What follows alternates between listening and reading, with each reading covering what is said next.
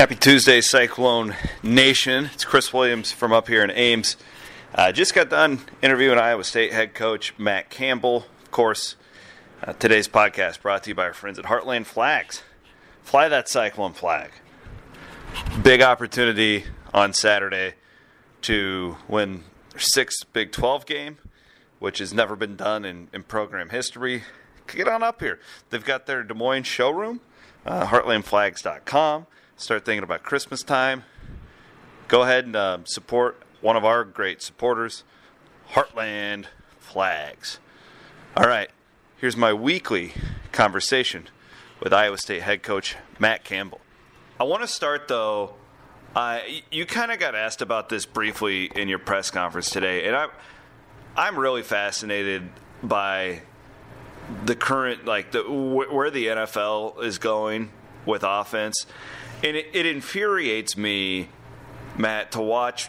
I've been a proponent of Patrick Mahomes since he before he even played at Texas Tech. I had seen his, um, I had seen his high school tapes, and I just I, I, thought from day one this guy's going to be a stud in the NFL. He could be one of the greatest of all time.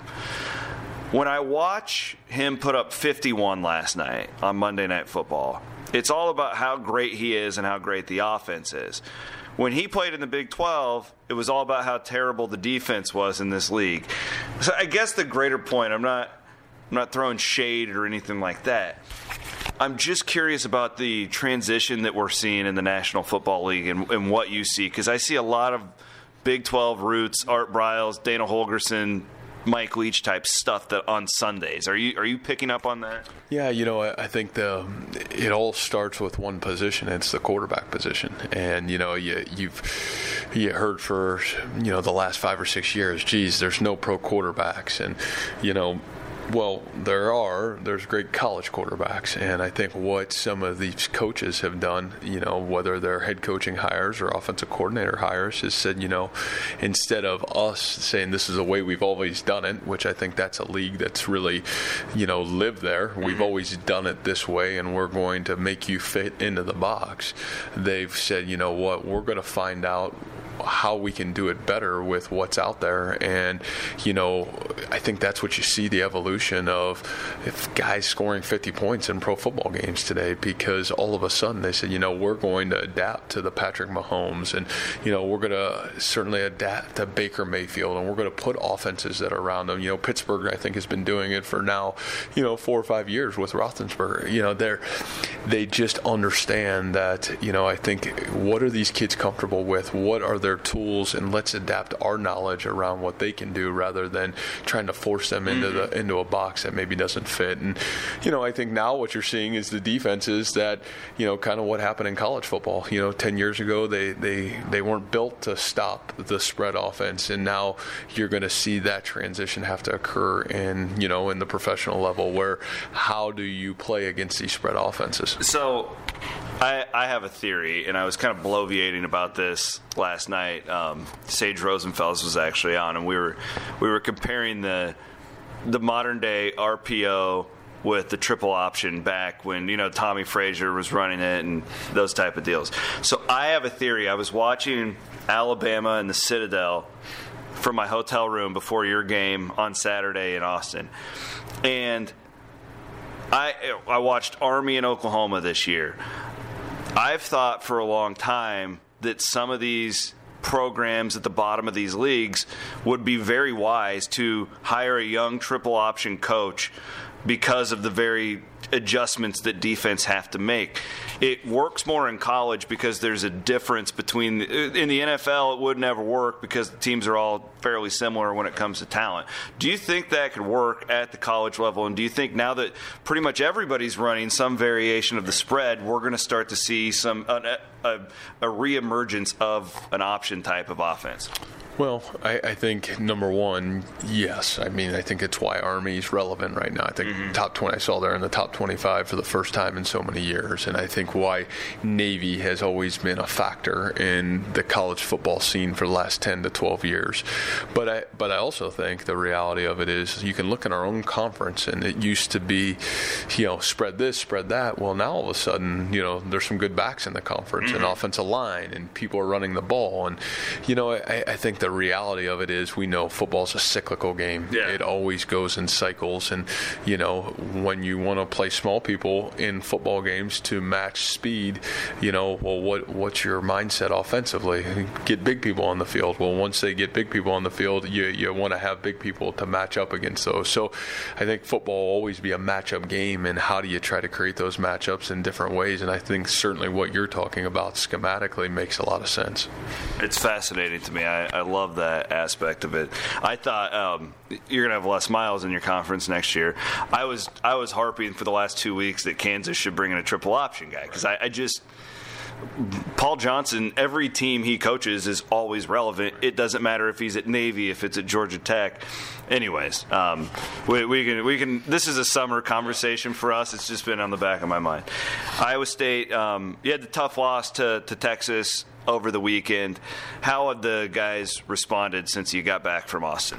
You know, I, number one, I, I think our kids, especially, it means the world to them. And anytime you win or you lose, I think our kids have been able to learn from it. And, you know, obviously, great environment, a game that, uh, you know, a lot of emotion, a lot of physicality within it. But I, I, think the thing that I love about this team, and I've said this a couple times, for the last 10, 10 and a half months, this group's never disappointed me in terms of their preparation, their detail, their one two.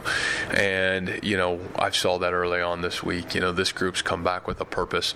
You know, obviously Saturday means a lot to a lot of our a lot of kids in our program. We're going to have 18 seniors that are going to go through senior day. You got, uh, you know, you got an opportunity to play against a team and an opponent that's really had Iowa State's number over the last 10 years, and you know, really over the history of the last 20 years has really had a, you know, had a big impact on the success uh, or failures of Iowa State football. And so, you know, I think our kids understand that, and you know, what another great opportunity for this team to continue to tell its story.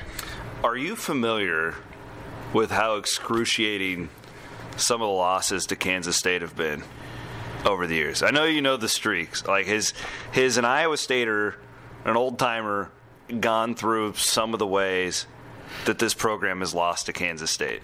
No, but unfortunately, you were in one of them last year. Unfortunately, living it, living it a year ago, and, and feeling that, I, I, got a pretty good understanding of it and a pretty good feel. But uh, you know, I, I, you've heard that and you've heard that story, and uh, I, think the reality for us is, you know, sitting in that locker room a year ago, you know what it felt like, and I think a lot of that pain's been brought on equally by ourselves. Absolutely, and no question. I think the those are things that we've really tried to lay the foundation on, not pointing the finger anywhere other than ourselves, and saying what do we have to do to continue to win close games and games in those situations. So I think another great opportunity this week. I really liked that. Um, I, I, I, do want to give you props, and I, I thought that your your players did that on Saturday. There's I won't name names or put you on the spot.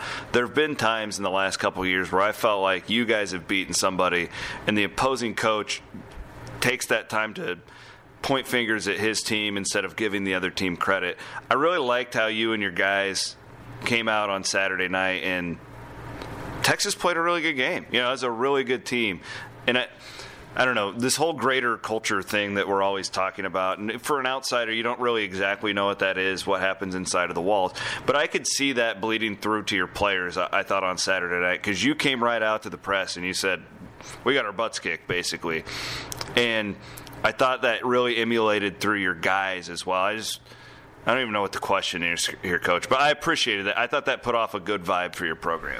Well, I think number one, being honest with our kids is really important. And, you know, we went into the game knowing that it was going to be a physical football game. And I thought, you know, the most physical team for four quarters was a team that's going to have the ability to win it. And, you know, the reality was they were. Mm-hmm. And, you know, there's, you can sugarcoat it, you can say mistakes.